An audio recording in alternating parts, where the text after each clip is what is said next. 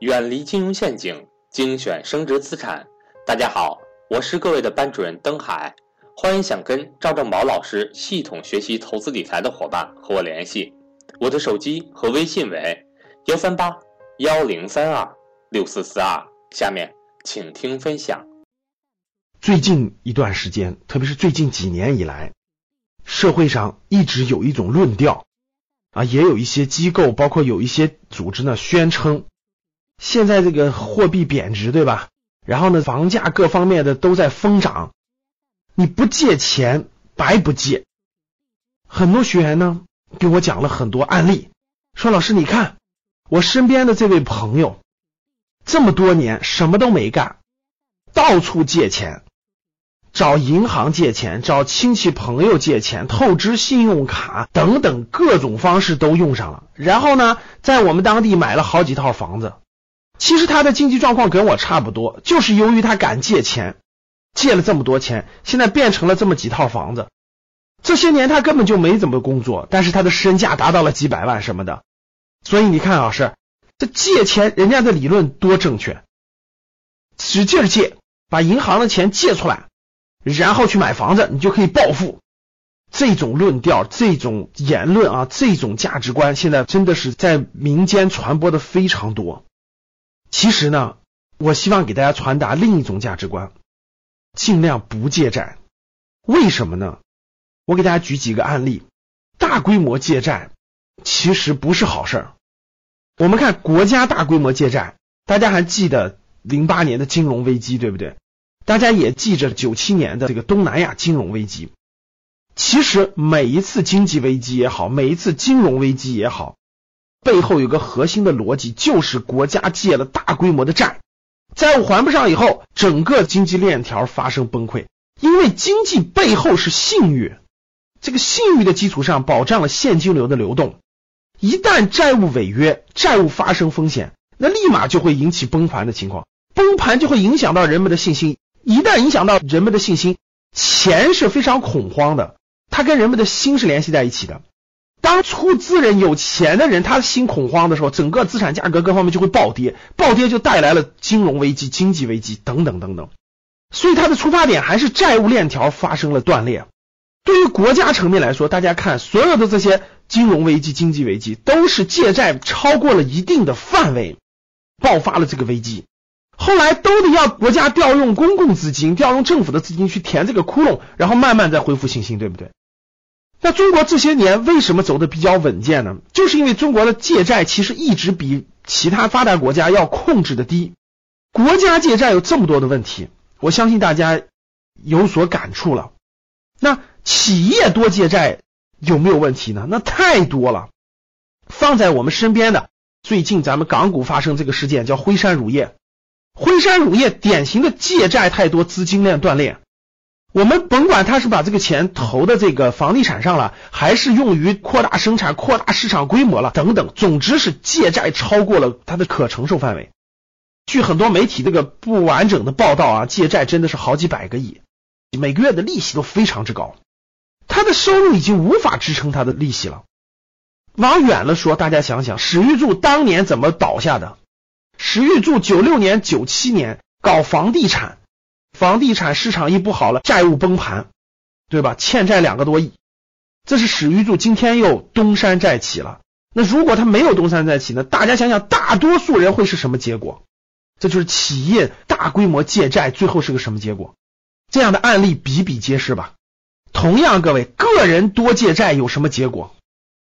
个人多借债的这个结果还用说吗？我今天想讲借债主题，就是因为最近我们的事件，对不对？我不说大家也都知道什么事件了。这个事件我们先别管它引出的后面的那些结果，我们先说它的前面的借债。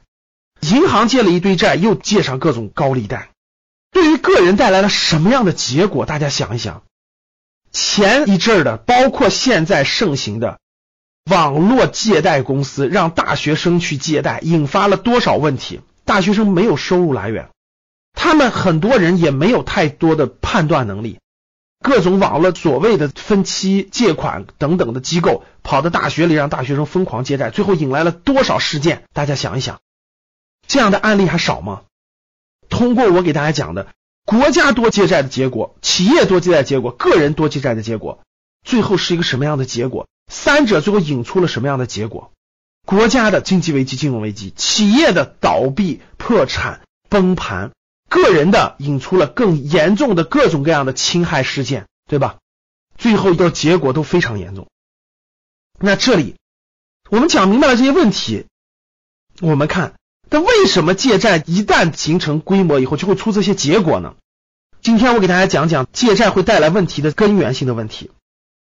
明天我们的下集我给大家讲应该如何应对。那我们看，借债挣钱可行，它只是在某一个阶段，比如说整个经济形势比较好的某一个阶段，比如说整个房地产高速成长的某一个阶段，总体来说就是资产泡沫快速成长的某个阶段，你就感觉你借完钱以后就能快速赚钱，超越那个利息，然后呢能成为富豪，是能赚很多钱似的。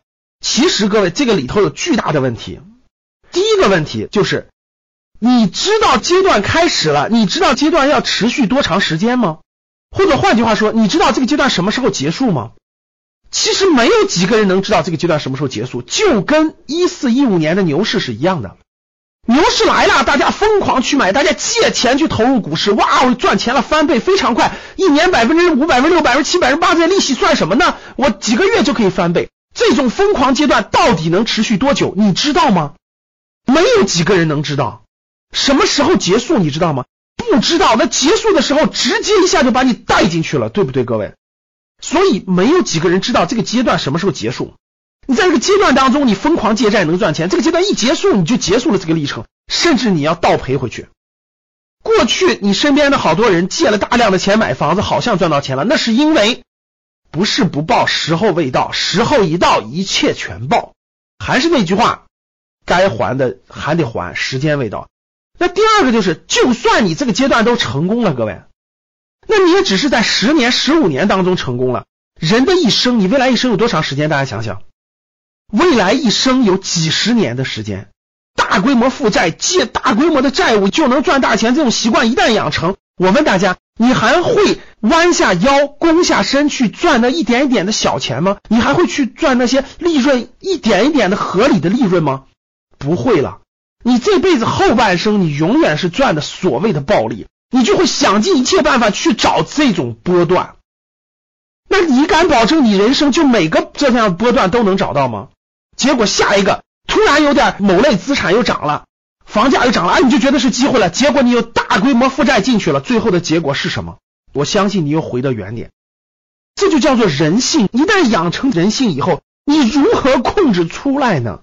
你知道什么时候喊停吗？所以这就是大规模负债养成习惯以后，谁都控制不住。国家会养成这种习惯，企业控制不住，个人也会控制不住。人性啊，背后都是人性。所以今天我想跟大家互动一点，你身边有这样的人吗？总是借钱，总是借债，为了借债去发展，他看着很有钱，开着奔驰宝马，好像有很多套房，但其实背后他有大量的负债。你身边有这样的人吗？你如何看待这个问题？明天我给大家讲下半部分，我们应该怎么做，我们应该如何面对负债的问题。好了各位，欢迎大家跟我互动留言，还有朋友圈转发，谢谢大家。